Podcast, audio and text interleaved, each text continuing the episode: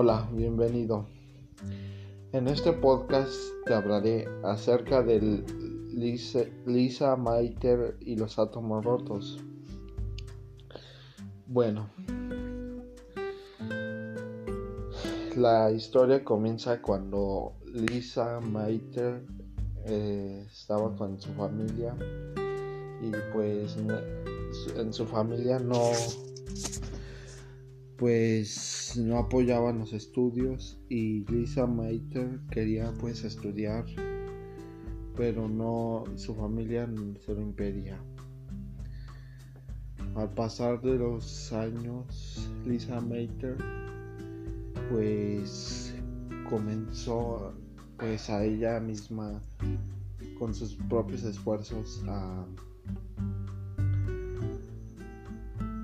pues a estudiar y comenzó a estudiar y estudiar hasta que se hasta que tuvo el título de científica.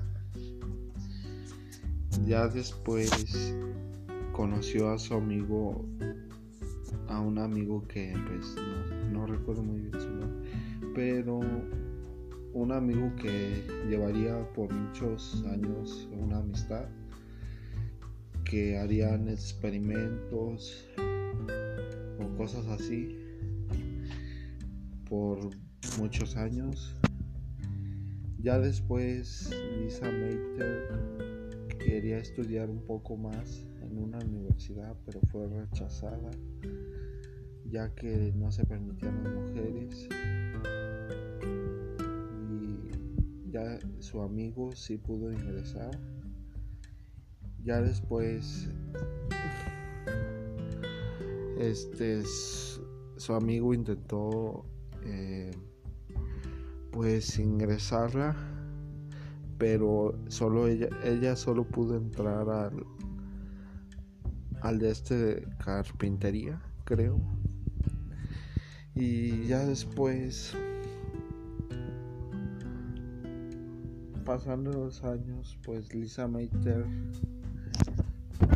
dejó de bueno la expulsaron de la, de la universidad ya que no, no, no se aceptaban unas cosas no recuerdo muy bien y por motivos se tuvo que ir a una parte de alejana y, y su amigo pues se quedó estudiando los átomos, los cosas así. Y ya después pues consiguieron mm, pues hacer un experimento creo para hacer